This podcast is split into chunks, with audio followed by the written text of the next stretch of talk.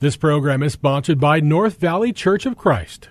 There's a message true and glad for the sinful and the sad. Ring it out, ring it out, ring it out, ring it out. It will give them courage new. It will help them to be true. Ring it out, ring it out, ring it out, ring it out, ring out. Good afternoon, folks, and welcome back to another episode of Redeeming the Time. I'm your host, Chris Macy, and I am the minister here with the North Valley Church of Christ. I want to encourage you to take a look at our website. You can go to that by going to www.nvcoc.net.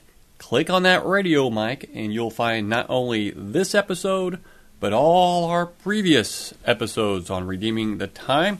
Good stuff there. We've worked through a couple of books of the Bible. Revelation was the most recent. And I want to try to probably get back into that and doing a few of those things uh, later on in the future. Well, the weather is warming up. It's feeling great out here. Yesterday, I, I managed to put together the.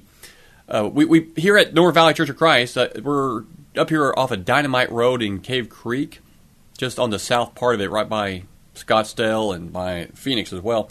But anyway, a while back we purchased a commercial playground set. We got it used. We got it real cheap but it didn't have any instructions. So me and Chad, a member here, he's a general contractor. We we puzzled it together, which was actually kind of fun. Cemented all the poles in, and there, there were twelve of those, and got it all put together. It took us forever trying to finding the time to get out there and doing it. Yesterday, we got it finished, and my kids played on it. Boy, they loved it. That, that's great. We have more things coming on that. It's great seeing the children play and, and have fun. It's such a uh, blissful moment, isn't it? With all the stress and everything going on out there in the world, to, to sit back and watch children, you know, without a care in the world, having a good time and enjoying themselves. I love that. I need that. It helps me to kind of disconnect from the difficulties of life. But even more than that is keeping my mind, keeping my perspective on who I am and where I'm going, right? And that's difficult, isn't it? To always try to remember who we are. I'm not just, you know, Chris Macy. I'm not just a minister at North Valley or a, an American citizen or or whatever label that you know is put out there because based on my skin color or my heritage or where I live or whatever. There's something far greater. I'm a child of God. And that means something. Far more than anything that this world has to offer. Everything this world has to offer is going to go away, right? So it's nice to have these things. It's nice to have the computer and the clothes, the car, the house, all these things, and the, the play set. But those things won't last forever. One day I'm going to die. My kids will die, and long time from now, people won't even re- could care less what I have or what I did. But what will matter is what's after this life. When Paul wrote to the church in Philippi, he emphasized the concept of citizenship. Now, this was due to the fact that the people of Philippi were proud of their Roman citizenship. They were proud of it, and, and rightfully so. There's nothing wrong with that. But Paul reminds them, these Christians, that they have a greater citizenship in heaven. So here's the text that Paul writes. He writes in Philippians 3, verses 17 to 21. He says, Brethren, join in following my example and observe those who walk according to the pattern you have in us.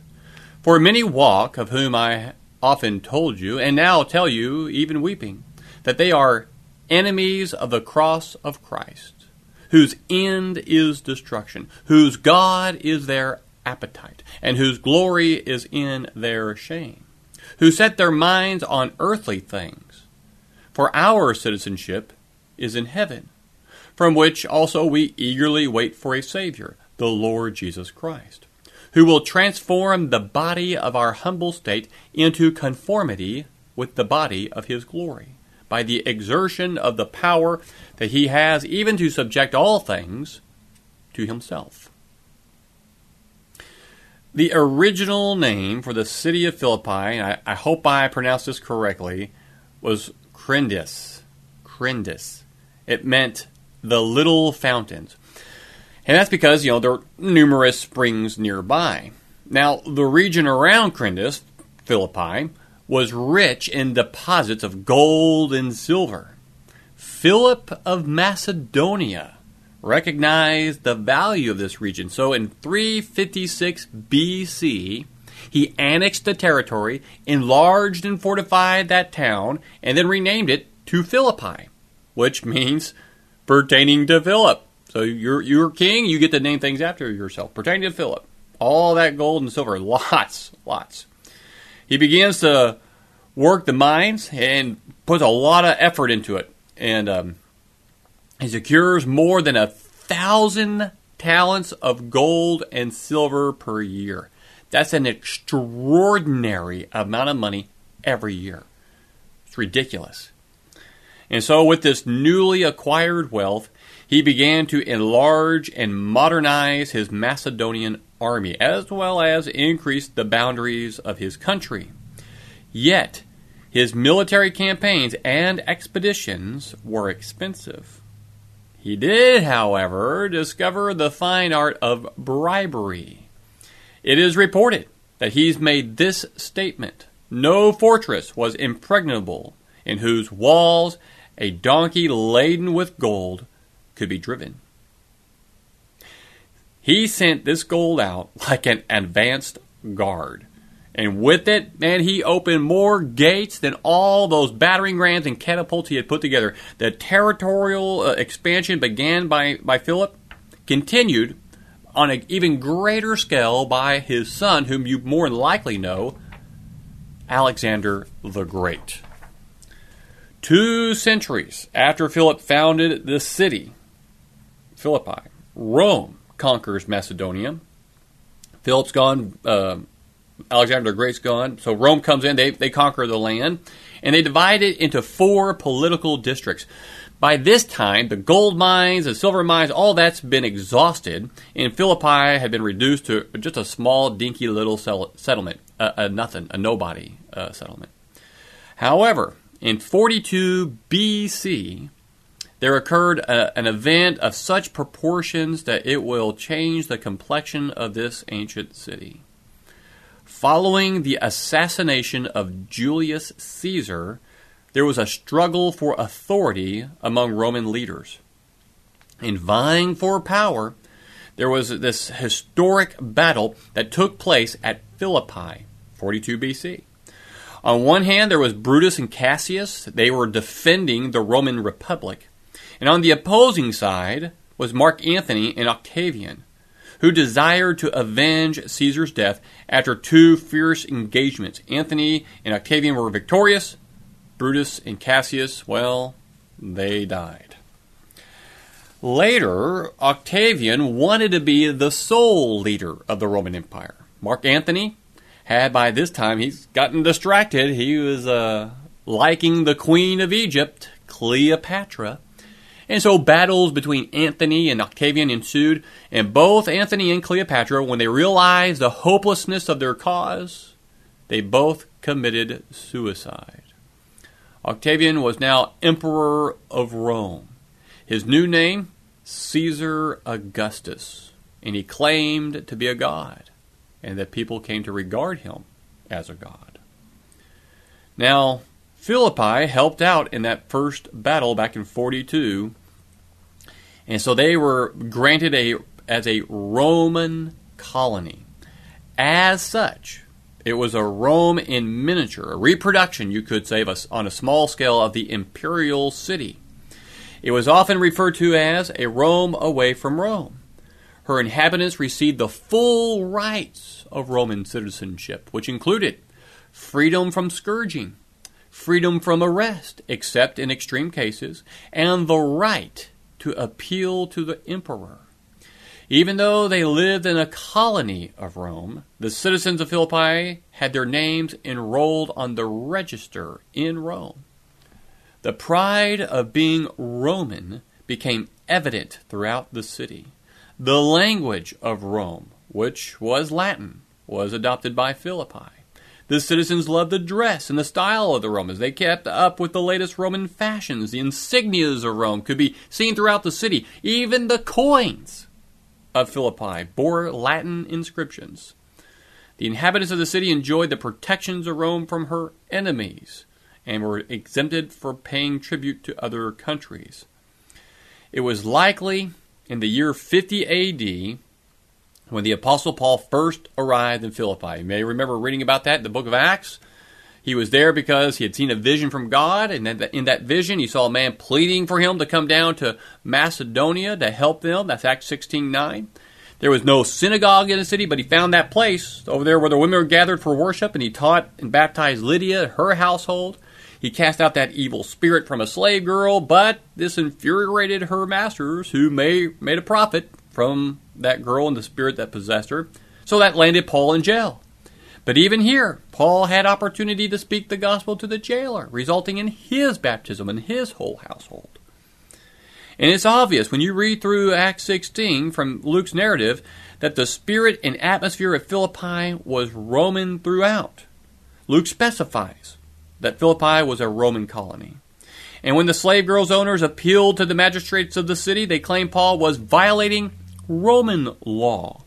And when it was discovered that Paul was himself a Roman citizen, this these magistrates became very nervous because they feared that Rome might be displeased with them if it got out that they had imprisoned a fellow citizen unjustly.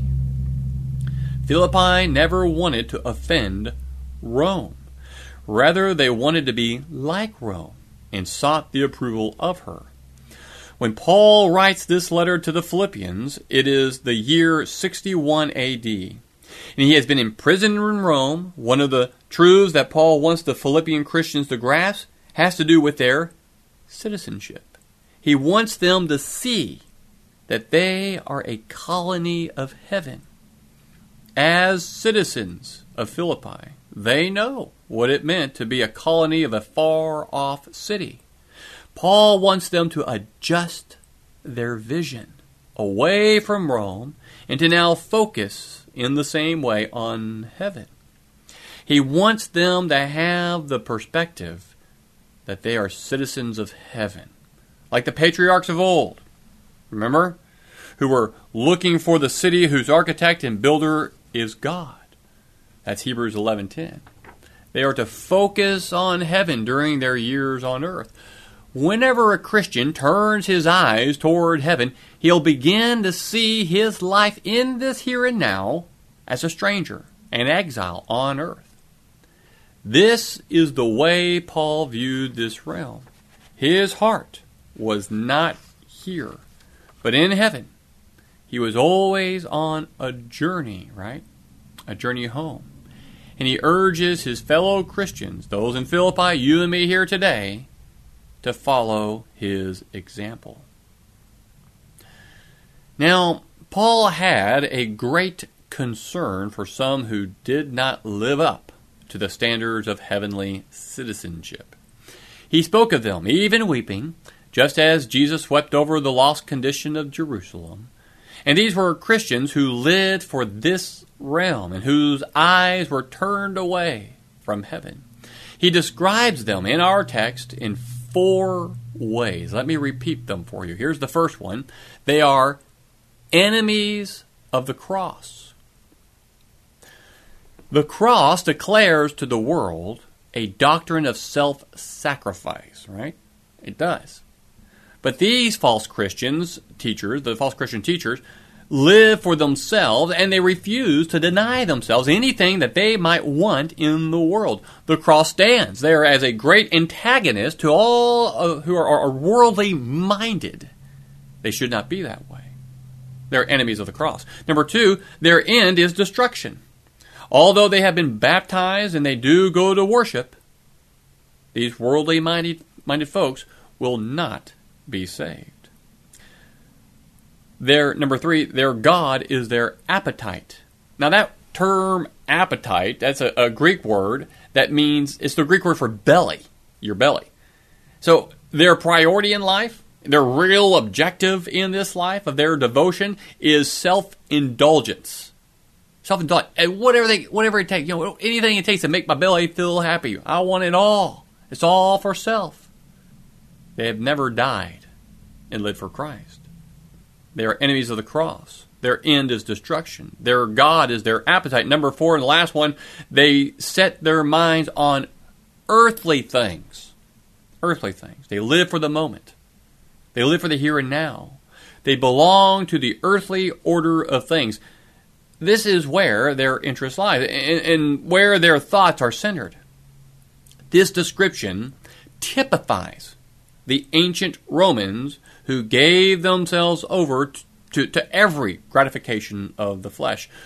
You know, we we might also note that it sounds very simil- uh, familiar or similar to the modern citizens of America. I, I hate saying that. We, it's a blessing to be in this country. It's a blessing. It is great that the, all that God has given us, but we got to keep these things in the right priority, in the right understanding. Same with Philippi. What a blessing to be a citizen of Philippi, to be a, a, a citizen of Rome. But how are you using those things? Are, are you allowing that to skew reality and the truth? You will know the truth, Jesus says, and the truth will set you free. What are you talking about, Jesus? Well, the truth shows reality. Here's what reality is. You're going to die. All these things that you're you're vying for in this world. So what? What will it come to? It's okay to have them. God wants us to enjoy life, but don't lose perspective. And that's what Paul wants the Philippians to see. Don't lose your perspective. Know who you are. Know what you have and what in, in Christ and in the promises of God in heaven.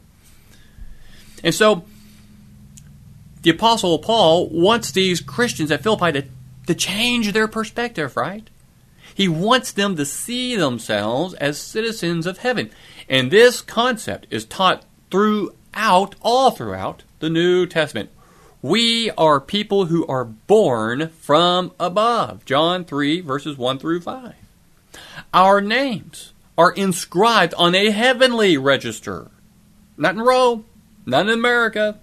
Heaven. Revelation 20, verse 15. Our lives are governed by a heavenly standard, Ephesians 5 1. Our investments are laid up in heaven, Matthew 6 20. And those are good investments. Those are eternal investments. Yeah, I got my Roth 401k and it's growing. I love it. And I'd like to retire if I get to live that long. I could die today or tomorrow or who knows. So I ought to be investing in things that really matter. And if I have the right perspective, I can. And our inheritance is reserved for us there in heaven. 1 Peter 1 3 through 5. It is because we are heavenly citizens that Paul can say that we are eagerly waiting for the Lord. We live in a colony.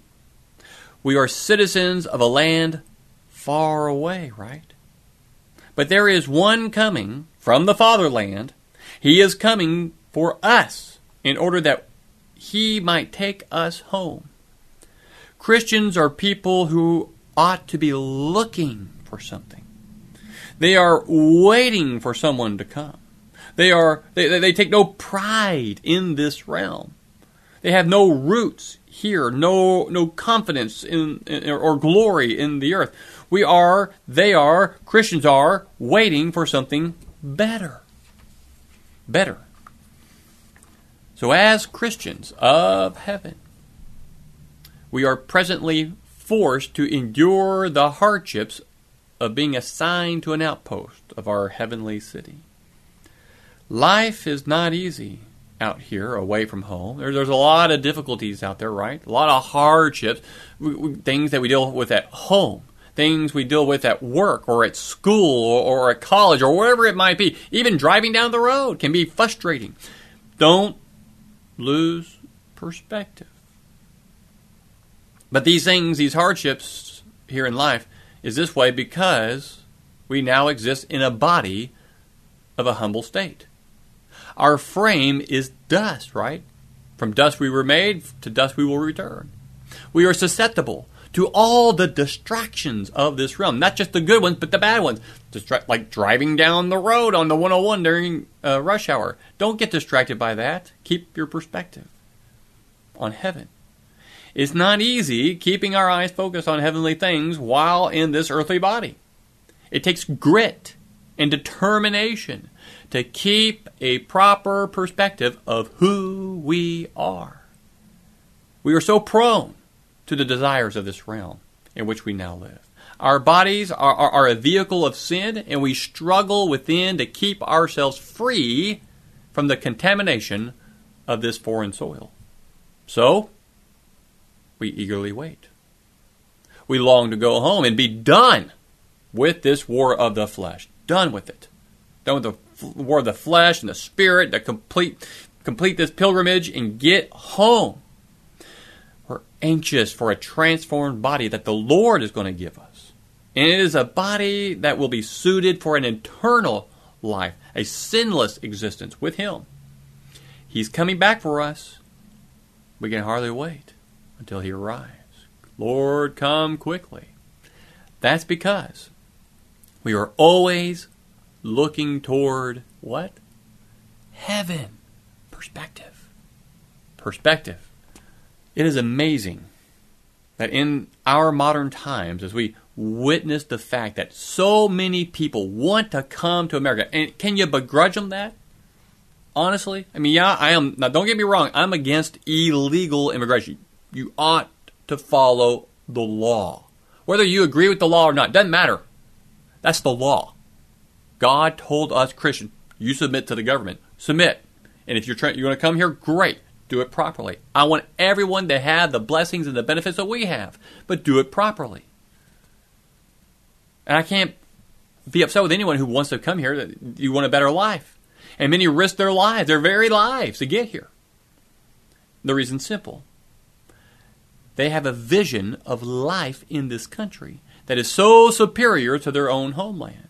If you and I could gain the vision Paul had of heaven, then we would see how wonderful it is by comparison to what we have in this earthly country. If we could see heaven as he saw it, we would never be happy with the prospect of remaining here. Paul was moving toward heaven. He could genuinely proclaim, For me, to die is gain. He would prefer to die if he had his choice. He was anxious to go home. Now we can we can get distracted by the glitter of this realm, right? That we find ourselves looking away from heaven, forgetting the journey home. It is possible that we can actually fear dying simply because we do not want to let go of what we have in the here and now. Not just because of the stuff, even family, children, grandchildren. We want to be here. You know, in Paul, he yeah, he wanted to stay and help the Philippians, but he really wanted to go home. He could see the benefits of staying and the benefits, but the far better benefits going home. I see the benefits of me staying for my children, but I know where I'm going and what's awaiting me. Man, I want to go there. But I want to make sure my children can go there too. And as many people as I possibly can help find that truth. It has been almost 2,000 years since Paul wrote this letter, the Philippian letter, to the church in Philippi. Today, someone came up and said, I have a Roman citizenship. You and I would say, Roman citizenship? You mean Italian? Because there is no Roman citizenship. No one cares about that. It doesn't carry any kind of clout. The city of Philippi lies in ruins the things in which the citizens of Philippi and Rome took pride in, it no longer exists. It was all temporary. And that is also the reality of our American way of life. If we could see, only see things as Paul saw them, we could also live as Paul lived. All the glory of this realm meant nothing to him. He left behind such earthly pursuits as wealth and position and power and prestige. He dropped everything that he once sought, turned around, and began walking home with his eyes always where? On heaven. In less than a hundred years from now, nobody is going to think much about you. They don't they're not going to care what kind of car you drive, the kind of house you live in, the condition of your clothing or the size of your bank account. That'll, that'll mean nothing to anyone. Who cares? In less than 100 years, we will all be gone from this world, forgotten by all those we were trying to impress with our earthly accomplishments. Therefore, let us refocus our attention to what truly is of value and never ending. Let us see ourselves as citizens of heaven and drop the mad pursuit of the affairs of this temporary world. Let us follow Paul, who followed Jesus all the way home. Thank you for spending your afternoon with me here for just a little while. I pray that the Lord will bless you, even with the physical things of this life, that you may share it with others. But above all that, I pray you never lose perspective. You're always keeping your eyes above, where Christ is seated at the right hand of God. Remember that. Study your Bibles. Know who you are. And the God of peace will be with you. Thank you, and God bless. Sending out to sweep away till shall dawn the better day. Ring it out, ring it out, ring it out, ring it out, till the sinful world be won for Jehovah's mighty Son. Ring it out, Ring it out, ring it out, ring it out. This program was sponsored by North Valley Church of Christ.